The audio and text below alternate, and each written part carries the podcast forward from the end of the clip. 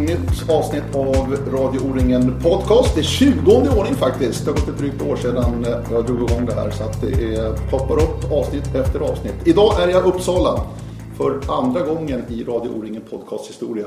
Jag träffade även Henrik Boström här, eh, VD numera på O-ringen. Och nu sitter jag på O-ringens fina kontor faktiskt. Mitt inne i centrala delen av Uppsala på Svartbäcksgatan tillsammans med bröderna Troeng, Jan och Mats. Välkomna! Tack, tack för det. Och här sitter vi då, Jan Troeng, anställd på O-ringen numera som ekonomi och utvecklingschef i din titel. Det stämmer bra det. Om du ska bara ringa in ditt arbetsområde lite grann Ja, till att börja med. Ekonomi och utveckling eh, från bolagets sida kan man säga. Sen så kommer jag också ha, eller har ansvarsområden mot eh, de olika arrangemangen. Då. Eh, och då är det miljö och ekonomi och service. Så, så det, det är två olika delar där man säger. Det är, en, det är en för bolaget och då är det utveckling och ekonomi. Och utvecklingen framförallt då, den, den ligger ju längre fram i tiden. Då är det inte bara årets arrangemang som är intressant utan det, det är flera år framåt. Så. Och vi ska prata mycket utveckling och framtid tänkte jag i det här samtalet. Och då är det bra att du, eller du tog med mig, jag kallar dig hit också storebror Mats Troeng. Välkommen! Tackar. Du jobbar inte på O-ringen, Nej, det gör jag inte. inte anställd i alla fall. Men jag jobbar mycket med orientering. Ja, precis. Efter din aktiva karriär, eller under din aktiva karriär drog du igång. eh, Du är duktig på programmering.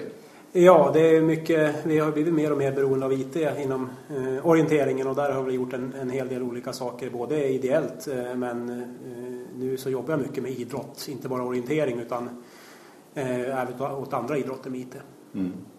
Orienterade sedan barnsben, precis som jag, från Storvik i Gästrikland. Och nu jobbar ni med orientering också. Kände du att det var en given väg, Jan? Nej, det är väl inget som jag har gått och planerat för sedan jag var 20 direkt sådär. Men eh, eh, nu fick jag chansen i, i slutet på förra året och jag tyckte det, det passade bra som, som det var då. Det känns jättespännande. Men eh, nej, ingen, ingen långsiktig plan så. Men det känns rätt. Och för dig Mats är det mycket orientering, alltså även yrkesmässigt så är det ju så. Ja, det är mycket idrott ska vi kalla det för. Jag har jobbat en del med Riksidrottsförbundet och deras IT-system eh, och Eventor också, framförallt de senaste åren för orienteringens räkning. Eh, vi sitter här nu påskhelg i vardande när vi spelar in det här, skärtorsdag faktiskt här i Uppsala. Eh, två veckor bort till 10 mila. Vi måste ändå bara dra det, för Åke Linné är ju alltid med i resonemanget eller herrarnas tävling och Jan och Mats. OK Linné, anno 2014, vad, vad tror ni? Ja, den är svår alltså. Ja. ja, vi är väl lite annat läge än de senaste, man kan säga så här att de senaste 7-8 åren så har vi väl känt att eh, efter 6-7 sträckor, ja men då är vi alltid med. Men räcker vi till på slutet? Eh, I år är det tvärtom känner jag lite grann. Jaha. Vi har ju bra, jättebra killar på slutet och mm, tre stycken på EM. Eh, Men då ska vi vara med dit fram också tills det börjar gå fort.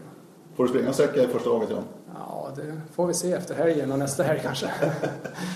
Det är nu viktigare helgerna kommer här för att ta en plats. Ja, jag behöver nog springa bra. Jag har varit i, i bedrövlig form så, eh, och, och tränat eh, lite så att det, jag behöver springa ganska bra. Och Mats, du har haft skadeproblem de senaste åren. Ja tyvärr, ja, tyvärr så är det nog så att man får lägga ner det här med elitkarriär. Jag hade väldigt gärna velat vara med på 10 mil och göra insatser för klubben på stafetter men, men har en fotled som krånglar och opererat och blir inte bra. Det är lite artros och sånt där skräp då i, i leden. Så att eh, elitkarriären är nog tyvärr över för min del. Ja, det är tråkigt men så är det. Ja, jättetråkigt men eh, det, man, jag har gjort det trots allt dagligen i 20 år så då får man hitta på att göra någonting annat. Okej, jag tänkte skulle prata framtid, utveckling, eh, orientering i allmänhet och O-ringen i synnerhet. I dagens läge, grabbar, vad, vad står orientering tycker ni för i dagens läge när det gäller utveckling? Vi har ju alltid sagt, tycker jag, inom rörelsen, vi som är inom rörelsen, att orientering alltid ligger i framkant när det gäller att utnyttja tekniken. Internt då, inom våra rörelser, men hur är det utåt sett egentligen? Har vi kunnat utnyttja den fördel vi har haft gentemot många andra idrotter? Nej, alltså jag håller med dig där att orienteringen ligger väldigt långt fram. Nu jobbar jag med IT, inte bara för orientering utan andra idrotter. Det är jämförelsevis så ligger orienteringen oerhört långt fram där. Det tas ofta fram som ett eh, paradexempel på eh, hur man eh, ska nyttja IT och det är då givet att vi är ett ganska litet förbund i jämförelse med de stora drakarna så, så ligger vi långt fram där. Men det är för interna som du säger. Sen att nå ut med det, att kunna attrahera nya, lockas, locka nya utövare till sporten tack vare de tekniska innovationerna vi kan ta fram. Det är vi nog inte riktigt bra, så bra på. Titta på kartorna till exempel, våra orienteringskartor. Vi sätter lås och bom på dem. Eh, nu när kartan har fått en revolution, en renässans egentligen. Alla går med en karta, kartlösning i sin mobil och så vidare. Bara orienteringskartan där, den finns inte och det är bedrövligt tycker jag. Mm. Så där kan man bli mycket bättre. Eh, du som var på O-ringen nu också, eh, Jan, som utvecklings och ekonomichef då. Kan, kan O-ringen vara en, en, motor och en generator för hela idrotten här? Ser du det lite så? Ja, jag tycker att O-ringen har ett ansvar att driva teknikutveckling. Om, om vi backar 10 eller 15 år är det nu om man ser den elektroniska stämplingen. Den hade säkert varit på marknaden för länge sedan utan O-ringen också, men det var ju O-ringen som tog steget. Då var det Dalarna 99 tror jag som mm. blev brett första gången. Och, och, utan det hade det inte gått lika fort. Och där tror jag att O-ringen har ett ansvar. Och det, det är vi verkligen intresserade av att, att förvalta också. Och föra in nya teknikutvecklingar. Både externt men även för deltagaren som springer, att man kan eh, komma hem efter sin tävling och jämföra med klubbkompisar och andra. Sen, sen är nästa steg naturligtvis att, att man vill ha det externt också. Och visa upp vad orienteringen är för idrott. Och där finns det ju ett jättejobb att göra. Men orienteringen har ju alltid haft sin nisch, eller man kan säga vi, vi, vi, gillar, de som håller på med orientering gillar ju sporten naturligtvis och vill visa upp den men vi, vi har ju historiskt sett inte riktigt lyckats nå ut på det viset. Så det gäller ju att tänka nytt, tänka rätt mm. och använda de här verktygen vi ändå har mm. och de möjligheter som finns. Mm. För, för, du är inne på något intressant 99 då i Dalarna när det var första gången elektronisk stämpling när Sportident kom in så betyder det också att O-ringen visade vägen för hela svensk orientering då att skaffa sig en egen pinne med en eget ID-nummer. Och Evento var ju en följd av det sen också att man, förbundet jobbar in det här. Det här med pinnen i dagens läge, kommer den att se ut så där framöver tror du Mats? Som det ser ut i dagens läge och med den informationen man har i den eller går det att utveckla den också? Ja, det går helt klart att utveckla. Nu har vi ju en teknisk lösning som är 15-20 år gammal där eh, och eh, det är klart att det har hänt väldigt, väldigt mycket på teknikfronten under 15-20 år. Eh, Eh, jag tror nästa steg är väl att vi kan börja använda GPS och trackinglösningar i en större skala än vad vi gör nu bara för eliten och kunna bygga bättre och enklare lösningar kring det. Alltså bygga in det i pinnen? Eh, kanske långsiktigt. Eh, men jag tror det ligger nog en, ganska långt fram i tiden därför att orienteringen är trots allt eh, globalt sett en ganska liten nisch och en liten marknad så det finns inte särskilt stora pengar för någon stor hårdvaruleverantör och utvecklare att gå in och satsa på någonting sånt för hur stor är världsmarknaden där? Det kanske är ett, ett par hundratusen mm. Eh, prylar du kan sälja och man måste upp mycket, mycket högre än så för att kunna göra någon riktig ekonomi i det. Men eh, eventuellt. Det kommer inte gå lika snabbt som det skulle ha gjort ifall det här varit en jättemarknad. Mm. Jag tänker på pinnen under O-ringen och även under vanliga tävlingar egentligen. Att man kan använda pinnen till fler ändamål egentligen än just bara stämpla och, och registrera sig när man köper en open-bana eller en öppen bana. Till exempel om du ska köpa i marknaden och liknande. Att du bara sticker ner pinnen mm. och det registreras. Betal, betallösning, en betallösning i pinnen. Ja, det finns det tankar på sånt? Eller? Det finns inga konkreta tankar på det just i dagsläget. Men om man kommer vi, vi O-ringen som alla andra evenemang behöver ju tänka på som till exempel alla betalflöden, göra dem smidiga. Det kanske inte ska vara att man står med sin 20-lapp och, och lägger i en glassburk och det kan vi inte riktigt göra nu heller när det är ett bolag. Det är klart att de här frågorna är högaktuella, speciellt i det skifte som vi är nu. Och vi vill ju skapa bekvämlighet för deltagaren på alla nivåer. Och det, det, ett led i det är om det ska inte vara någon kö till kiosken och du ska enkelt kunna betala om det, vilken lösning det är, mobil eller om det är pinne. Ja, det, det är en detaljfråga då, men eh, visst måste vi hänga med där. Mm. Mm. Jag har skrivit upp tre eh, konkreta saker här med stämpling, tracking och karta till att börja med innan vi kommer på lite generella saker. Eh, stämplingen, där är det ju utveckling också nu till VM nu i sommar. Så är det ju touchfeed som IOF har satt upp som krav på sprintstafetten.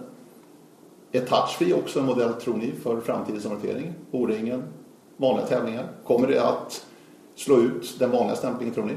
Ja, på sikt så tror jag, som sagt, vi har levt med de här systemen ganska länge nu. De har inte förändrats särskilt mycket. Eh, och där kanske kan stämplingssystemsleverantörerna ha mer information än vad jag har. Men, men eh, nog ligger vi nog ganska nära ett teknikskifte, tror jag och touchfree är nog vägen att gå. Eh, så länge man kan få någon slags tillförlitlighet eh, på det där, att man ser att man får en registrering och att man får någon slags feedback. Mm. Men jag, jag, tror, jag tror personligen, om jag går till mig själv, så tror jag det blir svårt att införa på typ O-ringen för att jag då i min motionsform vill ju gärna stanna och stämpla. Ja, vill få en anledning till att stanna. Ja, exakt. exakt. Men det får man göra ändå om man vill. Ja, jag vet, jag vet. Men det är ju det är ett giltigt skäl liksom. Ja, ja. ja, nej, men det är ju lösningar som... Det är klart att O-ringen hänger med vad som händer på, på marknaden och vilka, vilka lösningar som kommer att finnas tillgängliga och det tittar vi på kontinuerligt. Mm. Sen om och när det kommer att hända, det, i dagsläget finns, finns inget beslut på det men vi hänger med. Mm.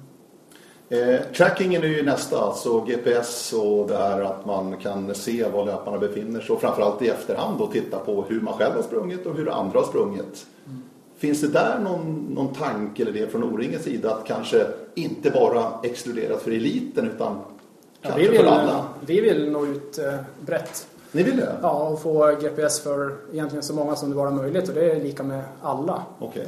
Eh, så, så det är planen. Sen om det, det kan hända om ett eller två eller fyra år, det, det, det får vi se och, och, vad vi kan göra åt det. Men eh, absolut, vi tycker att det är så pass bra tjänst och det tillför så pass mycket mervärde för, för den vanliga deltagaren att det, det ska vi sikta på. Tekniken finns ju eftersom den har funnits i fyra, fem, sex år för elit men det är ju en stor utmaning naturligtvis att bygga det så att det passar för, för, för alla och, och kunna hantera alla de datamängder och så vidare. Men eh, det är ett självklart mål för, för O-ringen att försöka komma dit. Och det är ju attraktivt både för eliten men även för motionären som kanske inte alltid vet var de har varit någonstans ute på banan och kunna jämföra det mot, eh, mot klubbkompisar eller kanske löpare i andra klasser eh, och man kan hitta gemensamma delar på banan och jämföra. Så det finns nog rätt mycket att göra tror jag. Mm. Sen kan man ju diskutera, nu har det ju varit mycket livebevakning om man kollar på SM eller 10 mil eller vad som helst. Men jag tror att det finns ett jättestort värde i, att, i efterhandsuppspelningen och skapa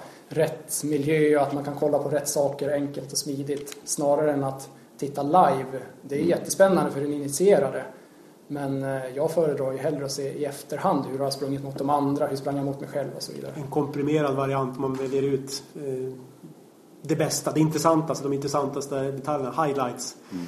Eh, snarare än titta på en liten prick som rör sig med en millimeter i sekunden på en skärm. Det, det var häftigt för tre, fyra, fem år sedan men eh, jag tror vi behöver mer eh, förfinad information. Ja, sen om man pratar om det här om att nå ut externt också naturligtvis och då, då, då, håller det liksom inte att kolla på ett lopp på 84 minuter med, med en förflyttning i sekunden utan då måste man kunna ta fram det, det bästa av det bästa. Va? Det, så är det.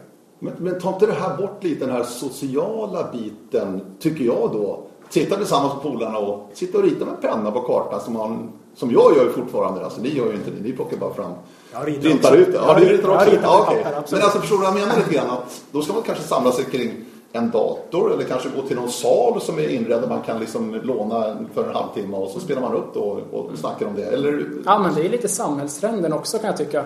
Jag tror att eh, folk i allmänhet, vi pratar ju lite mindre med varandra. Sen kan man statusuppdatera på Facebook lite oftare och, och så va. Jag gör ju inte det själv. jag läser bara vad andra gör. Men eh, jag tror att eh, det, delvis, det är ju ett mervärde ändå. Att se i efterhand precis så här gick det till än att sitta med pennan. Det är ju, det är ju fler dimensioner. Du kan sprida, det blir den här sociala saken, kanske inte med dem som att vi sitter och pratar här och nu, men du är social med den som då befinner sig någon annanstans, men man har en kommunikationslänk däremellan. Och det är de trenderna vi ser ja. i stort i samhället och eh, det kan man ju tycka vad man vill om, men det går inte att stoppa. Nej. Men då kanske ni måste bygga ut också så att eh, det är riktigt bra wifi till exempel på O-ringen och över hela O-ringen-staden. En sån sak måste vara jätteviktig i de här sammanhangen. Ja, det är, det är direkt avgörande. Man ska ja. kunna få ut den fulla effekten av en sån här tjänst. Det är ju ändå, säg om 50 procent bor på O-ringen-staden så, så handlar det om 10-12 tusen personer som ska köra det här kanske mellan 5 och 6 eller ja, 8 på kvällen. Så det är klart att eh, för att få ut full effekt då måste man räkna in sånt också. Och det är det som gör att sådana här projekt eh, Visst, det, det är önskemålet och, men det, det, är mycket som ska klaffa innan, innan man sitter där. Samtidigt måste ju någon ta upp pinnen om man vill komma dit. Va? Så ja, och, det, och tittar man inom orienteringen då är det O-ringen som kan göra det, som kan driva på det.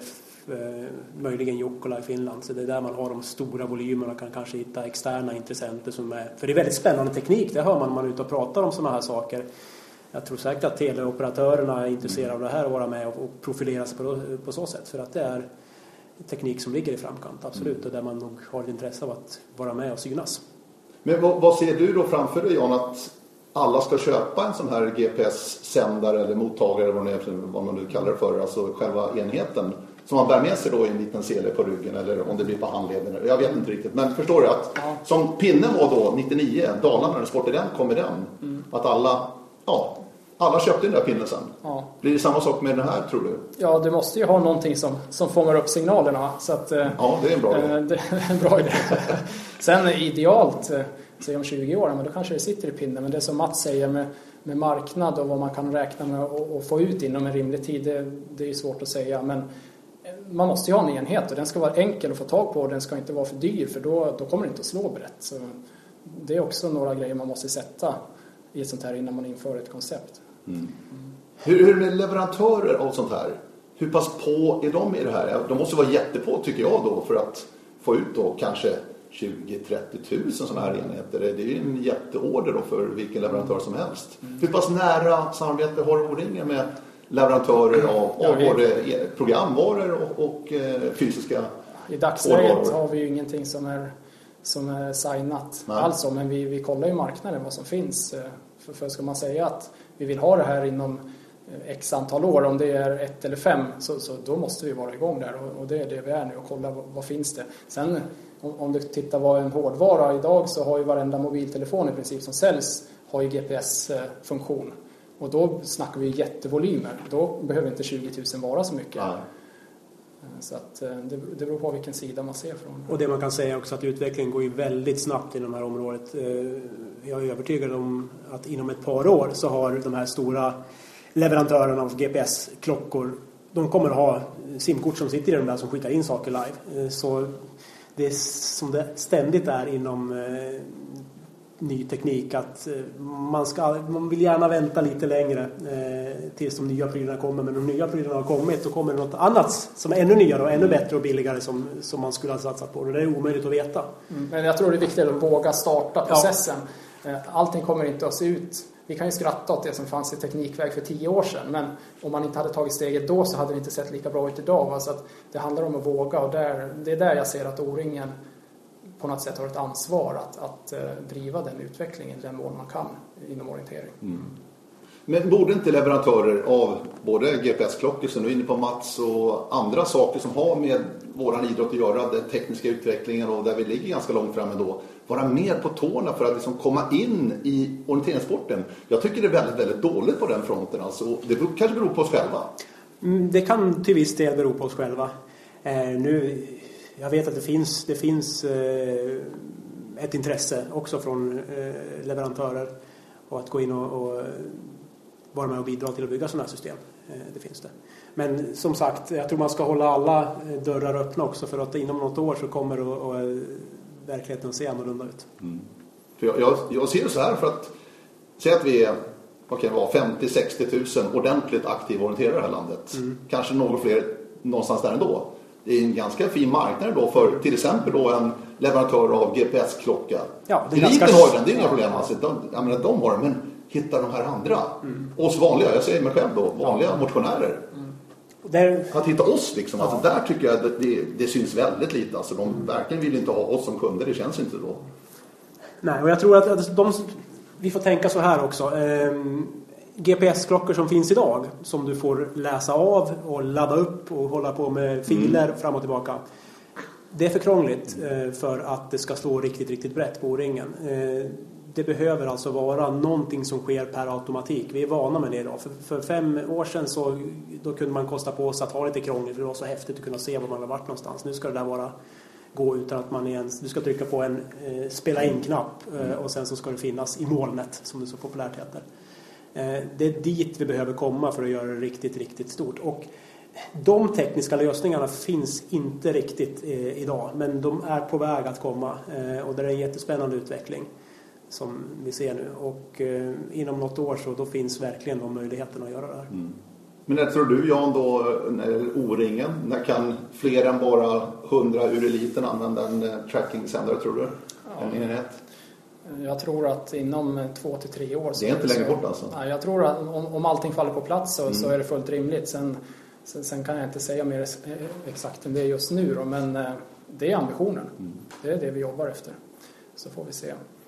Eh, sen tror jag också att det är viktigt att, att snappa upp. Man kan prata om att det är en jättestor marknad men det, vi, jag känner från O-ringen så, så behöver vi också förstå hur viktigt är det egentligen? Hur mycket mervärde är det? Om jag går till en elitlöpare så kommer den säkert säga ja men GPS det är självklart, jag, jag vill jättegärna ha det. Men går det till eh, D60 mm. eller H55 motion eller vad som helst. Är det någonting eller vill man hellre sitta med pennan? Mm. Det behöver vi nog också förstå lite mer om. Jag tror inte att det är avgörande för om man ska gå för det eller inte men att man förstår lite mer om marknaden som finns där ute. Mm. mm. Det tror jag också. Jag tror det är väldigt varierat faktiskt. Mm. En del vill nog fortfarande sitta på kvällen där och rita in med en penna. Ja, andra kanske inte bryr sig alls liksom. Nej, det... exakt. De finns ju också. Ja. Så är det ju. Absolut. Eh, kartan, du var inne på det initialt här lite grann Mats. Eh, kartan har ju sett likadan ut i, ja, hela tiden egentligen.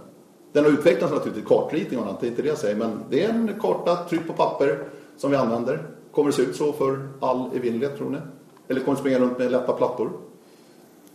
Ja, det, jo men det, det är klart eh, att det kommer att komma bättre material som du kan trycka saker på och kanske till och med presentera saker på digitalt i framtiden. Men eh, jag tror inte att det kommer att eh, ske till Skåne 2014 och Nej. inte Borås 2015 heller. Va? Men eh, det är klart att det kommer på lång sikt. Men vad jag förstår nu så diskuteras lite plastkartor där man slipper plasta dem med plastfickor utan att det är tryckt på en mer plast baserat. Men det är ju använt tidigare i och för sig. Det har använts och det, det, finns väl redan idag. Eh, men du tänker mer på den här att du ska ha någon slags digital plast. Ja, exakt. Ja. Ja, men jag tror att om man tänker framtidsmässigt, det är klart att det kommer att finnas, men det ligger längre bort än GPS liksom, för en bred publik. Absolut. Ja, och frågan är vad, vad är vinsterna där? Eh... Papper, miljö. Ja, Å andra sidan, de ska ta ut de här sällsynta jordartsmetallerna i Kina som de ska bryta också. Det är inget bra för miljön där borta. Ja. Så, eh, jag, jag, tror, det, det känns som en ganska sval fråga för mig personligen som teknikintresserad och orienterare. Ja. Jag, jag, jag, ser så här, alltså att eh, det finns en stor fördel eh, med de här plattorna. Det är att du kan ju förstora upp det väldigt mm. mycket. Ja, där har, där har du ju en otrolig vinst faktiskt mm. i dagens läge där till och med ni elitorienterare springer med förstoringsglas idag beroende på att kartorna är så detaljerade. Och det är inte sunt tycker jag. Då är det någonting fel, antingen på kartritningen eller på era ögon. Ni får, ni får tolka det som ni vill. Men att man kommer till starten på O-ringen då, jag tar O-ringen som exempel i och med att det är ändå det stora engagemanget. Eh, de som inte kör med platta, de kommer hit och får en papperskarta. Men de som har en platta bara tankar över på något sätt vid starten. Mm. Och så har man den där. Och så kan man göra hur stort som helst eller hur lite som helst i, i plattan. Det är ju ja. en otrolig fördel så tillvida. Ja. Det tror jag kanske kan vara en framtid. Men då måste bli lite lättare. Den här jag har, det är den här iPad 2 tror jag. Ja. Den är lite tung. Ja, den går inte Skulle jag tycka. Den ser ganska slimmad ut ändå tycker jag. Men jag kan en skidorienteringslösning i vissa fall. Man kanske ha en sele. Ja, det ligger närmare till hands. Ja. Man tänker. Ja. ja. Men det är klart, det är det här är någonting som, jag menar, vad är det, hälften av eh, jordens befolkning sitter väl och jobbar med någon slags mobiltelefoner eller plattor eller har tillgång till det. Det finns en jättemarknad där för att företag eh, ska kunna utveckla nästa generations eh, LCD-skärmar och, och så vidare. Så det kommer ju att komma naturligtvis på något sätt. Sen så är frågan om det kommer att kunna nyttjas i den ganska vad ska man säga, burdusa miljö som vi vistas i. Det ska ner i ett kärr och vända mm, och den, den ska tåla starkt solljus med reflexer och så vidare. Det, det finns nog rätt många utmaningar men det är klart, det idealbilden är ju att vi är där en gång eh, och eh, får som beama över eh, karta och bana i, i, starten på sin den, den, någon slags plastdisplay man har med sig då, som är vikbar och det funkar jättebra. Du kan köra sån här nypzoom och zooma in och zooma ut. Ja. Visst, men Nej, 2025 kanske. kanske. Ja, ja, precis. Det är lite science fiction sådär. Ja, men visst är det ja, tekniken finns ju egentligen alltså, mm. och just det här med förstora, det, det är ja, där, det har, tänkte jag faktiskt inte på, men där har du kanske den främsta poängen. Ja, när det kommer in en ring så bara zupp, så har du liksom hela ringen över hela skärmen. Va? Ja, då, då blir det inte så svårt heller i och för sig kanske. Nej, Nej men mer rättvist. Synen ska inte avgöra eh, dina eh, möjligheter att lyckas. Nej. Nej. men om man ser, nu ligger det här långt fram i tiden, men det, det är ju mycket administration kring kartskalor och mm. läsbarhet på kartor och så. så att, mm det, det är ju en inte helt negligerbar fråga liksom. Om man tänker på hur mycket tid som läggs på det. Nej. Samtidigt med kartorna och banor som är digitala. Tänk om de halkar ut på nätet. Det har vi färskt exempel på här nu sen ja, i Portugal. Så det där är ju mm. saker som man också får se till att ha en bra hantering kring. Absolut. Men vi ska veta att kartritarna går ju omkring med handdatorer idag. Ja visst, så är det. Så att de ritar ju i jättestor skala verkligen. Alltså. Mm. De kan ju blåsa upp det mycket som helst. Det är därför vi har de kartor vi har ja, idag. exakt. Det är ju ett Samtidigt problem. har vi ju en kartnorm också. Jo, jo. Den kommer att bli svårare. Det, det kommer att krävas mer för att eh, det finns så mycket tekniska hjälpmedel idag som underlättar att rita i stor skala. Så jag tror det är viktigt att kartnormen måste kanske lyftas fram ännu tydligare om vi vill behålla den detaljrikedom som, som vi är på mm. nu. Mm. Det är Jan Sträng och Mats Sträng ni hör här i Radio O-ringen Podcast. Vi pratar utveckling, framtid av orientering och kanske O-ringen allra mest. Jag tror vi släpper de där tekniska bitarna. Ni har hört lite grann i alla fall vad, vad som kan hända framöver. Eh, till att komma in lite grann på O-ringen har ju också sett ut ungefär likadant i snart nu 50 år. Mm, det är 50 år sedan. Ja, exakt. Det är fem dagars orientering eh, på olika platser runt om i Sverige. Mm. Kommer det se ut så i 50 år till tror du Jan? Eller går det, hur går det att utveckla alltså själva O-ringen-konceptet? Vad, vad, ser du framför dig? Ja, alltså, att det ser ut så här om 50 år, det håller jag som osannolikt. Eh, bara en sån skillnad fram till för kanske 20-25 år sedan så var ju O-ringen, då var det fem dagars tävlingen. Man sprang fem etapper och så åkte man hem sen. Uh, idag så har vi ju den genomsnittliga deltagaren springer 3,9 etapper eller någonting. Och det, det är ju en följd av att det har växt fram andra arrangemang under veckan. Och det finns mountainbike och det finns eh, tre dagars eller två dagars ibland. Och öppna klasser. Öppna klasser naturligtvis. Så att, um, där ser vi en skillnad. Det är också en, en, jag tror en liten trend i samhället att uh, människor i allmänhet vill ju göra lite mer som det passar. Man vill kunna komma dit den dagen det var fint väder. Och det är en samhällstrend tror jag. Den, den behöver vi ju anpassa oss till och det tycker jag man har gjort också i O-ringen de senaste 20 åren. Men det är ju inga jätteförändringar. Nej. Men lite mer individualiserat kanske anpassningen mot individen har det blivit. Mm. Och det tror jag kommer att fortsätta ett tag till i alla fall. Sen är det så att allting går i trender i, i, i samhället så man ska inte hålla för uteslutet att, att samhällstrenden förändras tillbaka till liknande det var tidigare. Det, det vet vi ingenting om. Nej alldeles strax med den här tråden. Jag ska bara ställa en fråga till dig nu direkt här. Alltså, vad är det som lockar? Vad är det som gör att orienterarna åker och springer O-ringen varje sommar? Så många som gör det. Vad, vad tror du Mats? Vad är, det, vad är det som lockar mest med att åka på O-ringen? Ja, jag kan ju om jag går tillbaka till mig själv ja. och jag började en gång, det var ju den absoluta höjdpunkten. Eh, I alla fall i ungdomsklassen upp till 16. Det fanns ju inga andra tävlingar då där man mötte alla andra runt om i landet och även duktiga utländska löpare. Så det var det som drog mig då och liksom gemenskapen och sociala. Eh, att det är en stor orienteringsfestival, happening. Eh, och det tycker jag nog fortfarande nu också när jag har passerat elitstadiet och kanske blir motionär någon gång i framtiden. Eh, då kanske inte tävlingsjäveln är lika stark men den finns alltid där i. Sen så inser jag ju, jag har inte familj själv, men det är ett stort familjeevent också och det är någonting som, som jag tror lockar, som, som behöver vara väldigt tydligt om man ska kunna locka den stora massan även i framtiden. Mm. Och din känsla Jan, vad, vad är, ja, jag är mycket, du håller med eller? Ja, jag, jag håller med. Jag, jag, håller med Mats mycket det här med semestergrejen eller för hela familjen. Jag tror att eh, O-ringen idag är ju det är en jättebra möjlighet både för familjer och för unga och gamla att eh, kombinera orientering med semester. Eh, och därför tror jag det är viktigt att bygga hela konceptet. Orienteringen står ju i fokus, det är därför folk vill åka dit och, och, springa. Men eh, jag tror det är väldigt viktigt att man kan göra andra saker under veckan och i anslutning till veckan också.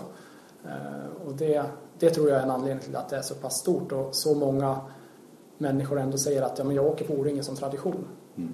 Men då gäller det att hålla den, den bilden uppe och det, det tror jag att O-ringen som organisation, både tidigare och den nya organisationen nu, kommer att, att ta fasta på. Men det gör det här eventet, arrangemanget väldigt komplext också. Det är inte bara att fixa jättebra banor och kartor för eliten utan du ska även fixa ett knattedisco för 8-68-åringarna på fredagskvällen. Visst är det så. Eh, som, som det ser ut nu så utgår vi från fyra olika verksamheter kan man säga. Där tävling är en och den har ju varit oerhört central tidigare, kanske ensam egentligen. från början då. Och den är jätteviktig för det, det är därför man använder sitt O-ringen för att springa i någon form eller cykla eller vad det kan vara. Mm. Men sen är det också upplevelse, boende och resa som vi har lagt till då som verksamheter. Och det är ju för att få den här helheten, att, att man faktiskt ska kunna göra andra saker. För det är inte bara elit som åker på O-ringen, eller det är inte bara eh, veteraner, utan det, det, är verkligen hela orienteringsmålgruppen. Och då tror jag att O-ringen behöver vara bred som både tävling och, och semesteralternativ. Gör det här att det är svårt att hitta arrangörer tror du framöver? Att det är så pass mycket som ska inrymmas under den här veckan? Ja, nu jag... det, finns det arrangörer fyra år framåt i och för sig. Man, man, kan säga både ja och nej, men det vi ser är att eh, viljan att eh, eller att utse funktionärsföreningar, det, det, känns ganska positivt måste jag säga. Det, det, är en bra trend på det och det tyder ju på att eh, både Eh, orienteringsföreningar och eh, kommuner och så vidare har ett intresse av att eh, vara med på O-ringen. Mm. Framförallt kommuner, man har väl gjort en del undersökningar som visar hur mycket pengar som går tillbaka till kommunen och genererar i turistintäkter och så vidare. Jag, jag kan inte siffrorna där men det är det hade väl varje kommunalrådsordförande eh, varit lycklig att få sådana eh, pengar in. Och det medelstora svenska kommuner mm. måste ju älska O-ringen hos sig för att det genererar så mycket intäkter. Det kan nog bara slå en signal till Bodens kommunalråd och fråga förra sommaren. Och då var ju Boden också ensam. Det var ju liksom, mm. De hade ju i sig kommuner med som etappvärdar men det var ändå Boden som drog det tunga lasset och tog den, det stora ansvaret. Eh, och det genererade ju enormt. De var ju supernöjda uppe i Boden, vet jag, den rapporten jag läste i alla fall. Mm, mm, mm. ja, visst är det så. Och jag tror att eh, det här har man ju pratat om ända sedan O-ringen startade nästan. Att kommunen ska vara med på tåget och, och så vidare. Och, och, det är ju helt sant. Sen gäller det verkligen att, att, att, nyttja alla de effekter som finns. För det är ju en jättegrej. Speciellt för en mindre kommun så försvinner det ju inte direkt bland andra saker. Utan det blir ju störst eh, det året och den sommaren. Och, och där tror jag det, det, har man sagt som sagt länge, men jag är säker på att, att vi kan göra mer. Vad, vad är känslan nu då när O-ringen har blivit ett aktiebolag, helägt av Svenska Orienteringsförbundet, O-ringen AB? Eh, det är en annan part nu gentemot ett kommunsamtal till exempel, att man ska ha en diskussion och en förhandling om ett arrangemang på en viss ort här i Sverige. Mm. När ett aktiebolag sitter där och inte en ideell organisation mm. som motpart. Kan det försvåra saker och ting tror du, eller är det en fördel i alla lägen? Jag tror varken det är en för eller nackdel. Jag tror det viktigaste där är en tydlighet eh, vad som gäller och att det är ett aktiebolag. Sen ska man komma ihåg att som du säger, på ägarsidan så är det en ideell organisation i form av SOFT och på andra sidan som, som eh, funktionärer så är det också ideella föreningar. Så, så egentligen är det inte så, så stor skillnad på det som verkligen händer. Sen ser strukturen lite annorlunda ut men med tydlighet så tror jag man löser det och då, då ser jag ingen större skillnad mot hur det är idag. Eh, O-ringen är ett jättestort event verkligen, ett av de största som vi har i det här landet faktiskt sett till omfång och storlek och, och allting. Eh, jag är runt på väldigt mycket event i det här landet och jobbar då som speaker eller konferencier och liknande och ser ju hur det fungerar på andra ställen eh, där vi genom orienteringsidrotten tycker jag alltjämt är ganska lyckligt lottade när det gäller att få tag på ideella krafter att driva arrangemang och event. Eh, och framförallt O-ringen som är så pass stort men vad ser ni där framför er? För att jag ser då på andra stora event att man tvingas köpa in fler och fler tjänster och personer för att lösa uppgifter. Kan vi se i framtiden att startchefen för etapp 8, eller inte etapp 8, utan etapp 4 är, är betald så att säga för att ta den uppgiften? Kan det bli skillnad därvidlag också nu när det blir ett aktiebolag som O-ringen, att man ser det på ett annat sätt? Jag tror att den om man ska betala startchefen. Det, det, kan hända både om det är ett bolag eller en ideell organisation som är uppdragsgivare. Så då. Men, eh, om, om, man ser historiskt så, så, har ju antalet ideella funktionärstimmar har minskat från, för 15 år sedan kanske det låg på 120-130 000. Idag eller de senaste åren har det legat på 70-80 000 och, och vi förväntar oss att den, det antalet timmar går ner, fortsätter gå ner och det, det behövs ju också när det finns en en, så att säga, en fast eh, organisation, i det här fallet bolaget. Då. Det tar ju naturligtvis en del av funktionärstimmarna, det, det är poängen med det. Samtidigt så är funktionärerna, ideella funktionärer är ju det är ju ett, det är ett måste. Och mm. jag upplever ju också att det finns ett oerhört engagemang ute i orienteringsrörelsen för att vara med och bidra till O-ringen. Så, så jag, ser, jag ser ingen, på kort sikt ser jag ingen, ingen risk, ingen risk så. Nej, mm. det, det är kanske lite, lite färre som kan tänka sig. Men samtidigt har antalet funktionärstimmar minskat i motsvarande grad så jag tycker det är ganska balanserat. Men att det har minskat handlar om tekniken också mycket som tar hand om mycket av det som vi gjorde tidigare. Till, till exempel att kolla stämpling på startkort bara. Det slukade ju 100 pers på O-ringen. Ja. vi hade ju hemma i Gästrikland 98, sista året ja, utan eh, elektronisk stämpling så hade vi lastbilsvrak som stod där hemma på grusbladen i Storvik eh, och där, där man satt och kollade stämpelkort. Och det är klart att där försvinner ju eh, ett antal tiotals funktionärer. Samtidigt så blir man mer sårbar, man är mer beroende av experter. Jag vet IT-systemen, hur det ser ut under ytan där och det är mycket kompetens som sitter på ett fåtal personer och då blir man ju sårbar. Eh, men tekniken hjälper ju till naturligtvis där. Mm. Sen så tror jag också, för att komma tillbaka till det du pratade om innan, att vi orienterare, vi är ju både arrangörer och deltagare och växlar mellan de två rollerna vilket gör att det finns en förståelse för, från båda sidor eh, av myntet. Och eh, det gör att man vill nog bjuda igen. Den, att bjuda igen eh, känslan eller mm behovet finns nog där under. Det ska vi nog vara ganska glada för. Tror jag. Det finns en solidarisk eh, Ja, det finns en, någon slags solidaritet där. Och den tror jag, trots den individualisering vi ser i samhället, så går den nog inte att tvätta bort så snabbt. Ja, den är jätteviktig och jag känner att den finns verkligen där också. Det, ja, det gör det alltså? Det är ja. sunt för O-ringen. Ja. Mm. Jag, jag, jag tänkte komma till det också lite grann att ni kommer kunna hitta liksom nya ställen, eller nygamla ställen, vilket klart kan dyka upp på platser där vi var tidigare. Sälen är ett bra exempel nu här, 2016.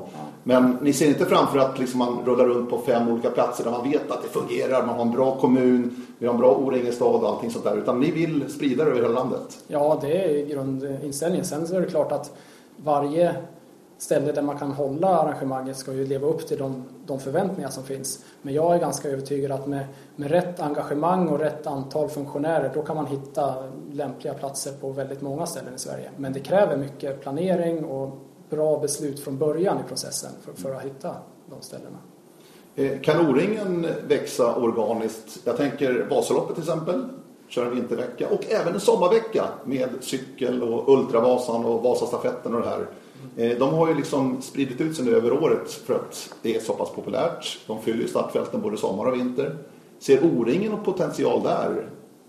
Kanske inte en vintervecka med skidorientering, tror jag inte lockar några massor. Det vore ju himla trevligt. Men förstår du vad jag menar? Det kanske går att växa utanför just den här sista veckan i juli. Ja, det, är en, eh, det, det finns på, på agendan eh, som en fråga. Och det är, jag menar, O-ringen är ett starkt varumärke så det vore dumt att inte titta på de möjligheterna. Och det kan, speciellt om det, om det gynnar svensk orientering. Så...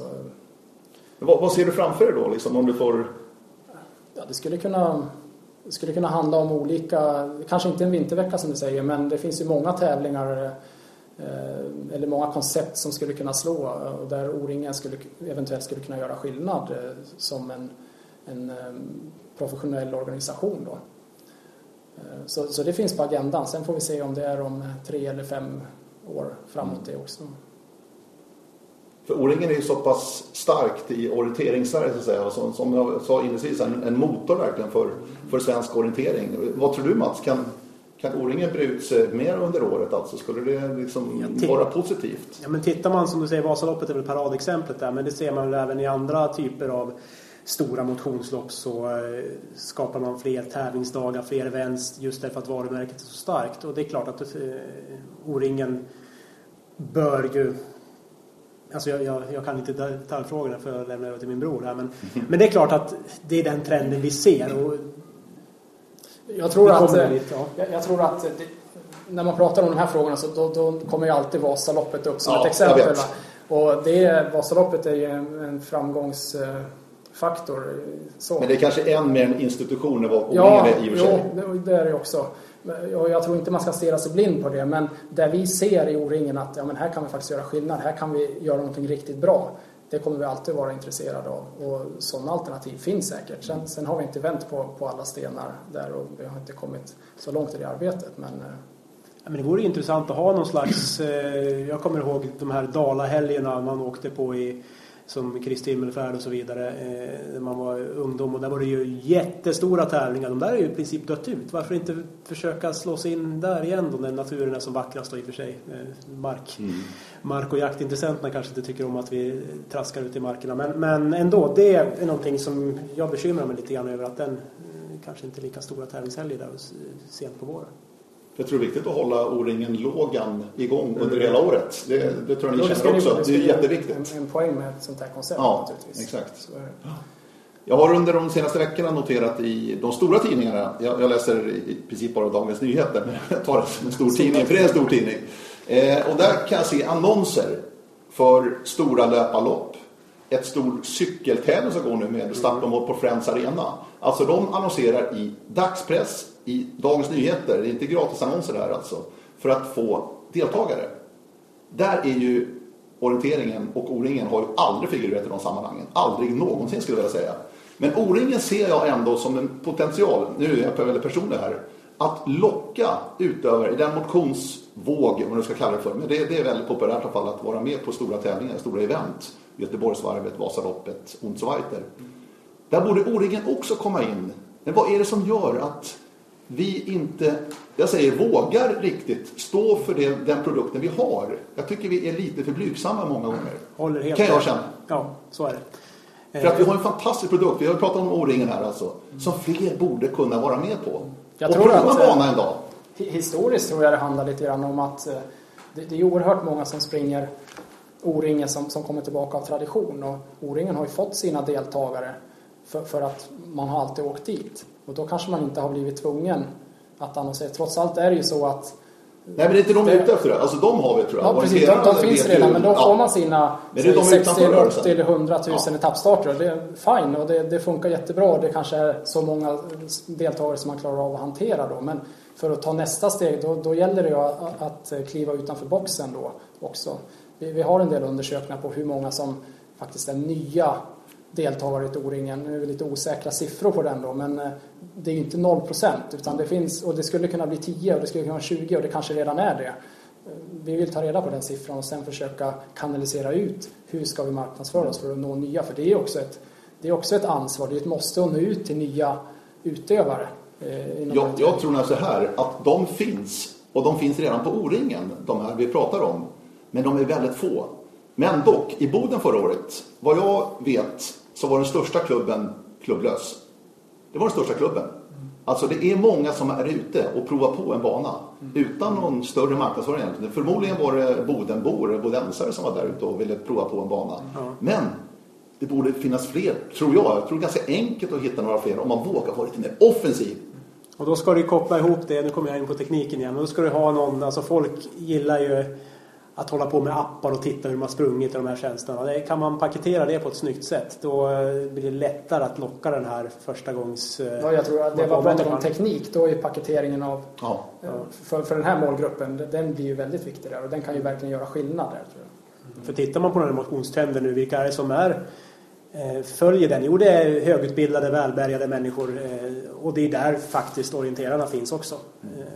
Och, så det, vi borde ha göra det här mycket bättre. Men det är många som söker den här nyckeln och kanske inte riktigt har lyckats fullt ut. Men det, det är väl ett jobb som pågår. Mm. Sen tror jag igen då om man ska lyfta fram det här med upplevelse eller semesteralternativ så är ju O-ringen skiljer sig om du ska åka på ett cykellopp en dag, om du Absolut. åker över dagen. Så du behöver ha hela paketet för att locka människor. Eh, Men det går att springa en dag bara? Det gör ju det. Så det går alltså utmärkt. Så speciellt i den, i den lokala, då är det den perfekta upplägget. Ja men åk ut och testa en dag, är det kul, ja men kom tillbaka nästa. Uh, så visst är det så. Men orkar vi med flera? Säg att vi blir 20 000 i sommar nere i Kristianstad, norra Åsum med O-ringen 2014 i Skåne. Mm. Orkar O-ringen med fler? Vill de ha flera? Alltså, finns det några, vill ni begränsa det hela det för att ju... ge kvalitet? Så att säga? Det är också viktigt att kunderna, besökarna, deltagarna är nöjda när de åker därifrån. Ja, man ser i min roll som, som utvecklingschef så i det stora perspektivet då är utveckling och kvalitetssäkra från år till år och inte börja om på noll. Det är kanske inte är den här spännande utvecklingen, det är att man inför en ny innovation eller någonting. Men utvecklingen i det långa perspektivet, det, det är ju kvalitetssäkra. Och då, då kan du inte ha, som det ser ut idag, 30 000 deltagare för då kommer all energi att gå till att göra det bra för de 30 000 deltagarna. Mm. Det finns ju tävlingar, Vasaloppet har ju ett anmälningstak. Nu känner ju de sina arenor eller, sin logistik så att säga. För O-ringen flyttar från varje år så därför är det svårt att, sätta ett, ett fixt eh, tak och det är ingenting som vi ser i dagsläget att, att vi har intresse av. Men Ja, men är inte det taket ett litet trick också? Det är ju ett trick. Titta på det var i. Sälen, Ja, Sälen förra gången. Då var det ju, gick eh, Jimmy Björklin ut och Ja. sa tre år innan nu måste ni boka stugor där. Och alla bokade stugor Ja. och det var 25 000 som kom. Det är ju, det är ju smart. Ja, det är ju jättesmart alltså. Så det kanske vore någon idé och sen kan man ändå liksom öppna upp öppna banor för 10 000 till. Ja, visst. Till exempel. Ja, men det är, ja, men det är en mental eh, grej, Exakt. ett trick som du Ja. säger. Och det, det är vi kanske lite dåliga på också att eh, nyttja, vad vet jag. Ja. Det, är- för det är mycket psykologi i det här alltså, verkligen. Nej, men eh, det, det finns ju på agendan och det är jätteviktigt att nå ut till, till sådana som inte är inne i orienteringen. Orienteringen som, som idrott har ju alltid attraherat i första hand redan frälsta orienterare. Och för, för fortlevnaden så är, så är det ju direkt nödvändigt på sikt och, och, och redan nu att få in nya utövare. Och, och även där som O-ringen som den största tävlingen på året ska ju ta ett ansvar för det. Men det tror jag också som vi sa med individualisering och det är mer anpassat. Man kan springa en dag eller två. Man kan cykla. Det passar ju fler. Och det gäller att spinna vidare på det, hitta rätt vägar. Ett problem vi har här med orientering, alltså du springer en ny bana varje gång. För den som är motionär och kommer in, ja jag sprang O-ringen, jaha vilket resultat gjorde du då? Ja, 38,5 minut. Eh, det, det är ingenting liksom som folk kan greppa på fikarasten på eh, jobbet. Jag kan ta som exempel att jag har en kollega tidigare som eh, jag visste att jag hållit på med orientering på hög nivå, sprungit i landslaget och sånt där. Och sen så sprang vi blodomloppet här i stan och så sprang jag då milen på 32 minuter någonting sånt där. Och då tappade jag han hakan först då liksom. Eh, Det var mycket häftigare än att jag varit med på VM-orientering. För då kunde han relatera till att han sprang milen på, eh, vad vet jag, 53 minuter eller någonting. Då var ju 32 en supertid då. Ja. Eh, Så där har vi ju en otydlighet inbyggd i, själva idrotten och det, den vill jag gärna ha kvar också för vi ska ju inte springa kända banor. Men, men att få den där fika-rast-diskussionen på jobbet att slå, är, det krävs nog lite mer. Och då, då kanske man ska jobba med de här, visa GPS hur man sprang då jämfört med andra, kunna visa upp det. Och då skapar man en liten hype för dem som inte är riktigt insatta. Trevligt hörni, eh, tiden bara springer iväg här. Det går fort. Det här var ju superintressant verkligen med lite framtidssnack här med Mats och Jan Troeng här i Uppsala. Eh, tänkte vi skulle avsluta nu bara. Eh, som sagt, vi var inne på 10 milar redan inledningsvis här. Eh, tänkte ni skulle försöka avlägga ett tips här, damer och herrar, alltså segrare. I fjol vann ju Domnarvet på damsidan med ett ruggigt erfaret lag. Och Kalmar Rasti har ju vunnit tre av de fyra senaste åren och har ju varit superdominanta verkligen. Vad tror vi om året i Eksjö? Jan, du får börja. Eh, snackar vi bara segrar? Ja, vi snackar Ja, bara ja, segrare. okej, ja. Inga liksom topp 10 här, utan vi Ja, bara... men på damsidan då, då tror jag på Åke Linné faktiskt. Ja. ja, men jag tycker det känns... Eh, Catherine Taylor tog Cat- alltså brons. Catherine Taylor tog brons på, på EM Ja. och, och Annika Billstam är inte dålig. Eh, och det är ju två löpare av eh, yttersta världsklass. Och eh, det finns... Vi, vi har bra bredd i linjen. Ja, vi har bra bredd. Så de ytterligare där, de, de kommer att vara i bra form med största sannolikhet. Så eh, jag tycker inte det är att sticka ut hakan allt för mycket. Linné på damsidan alltså. Ja. Och herrarna då?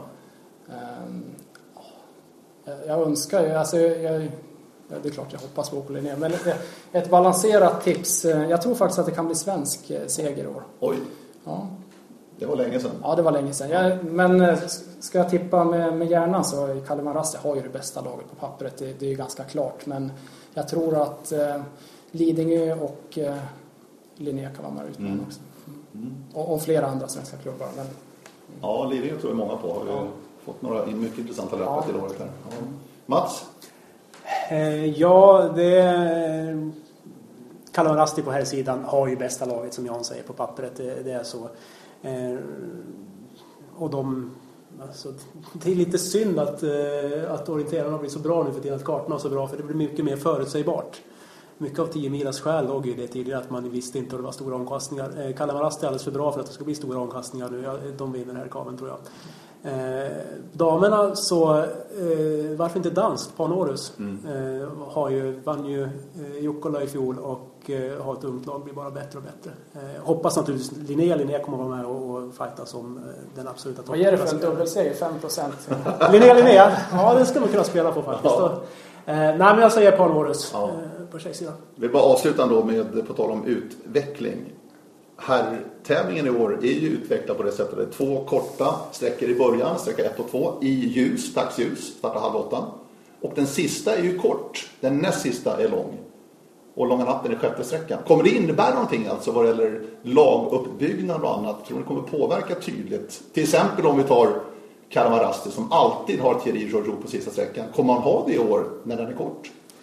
Där kan man nog eh, börja diskutera. Men jag tror för de klubbar som ligger lite bakom den absoluta toppen, då blir det självklart att man inte kommer ha sin bästa löpare på sista sträckan. Utan näst sista? Ja, det, det, tror jag är det rimliga. Så resonerar ni eller ni eller? Nej, vi tillhör den bästa. ja, ja, självklart.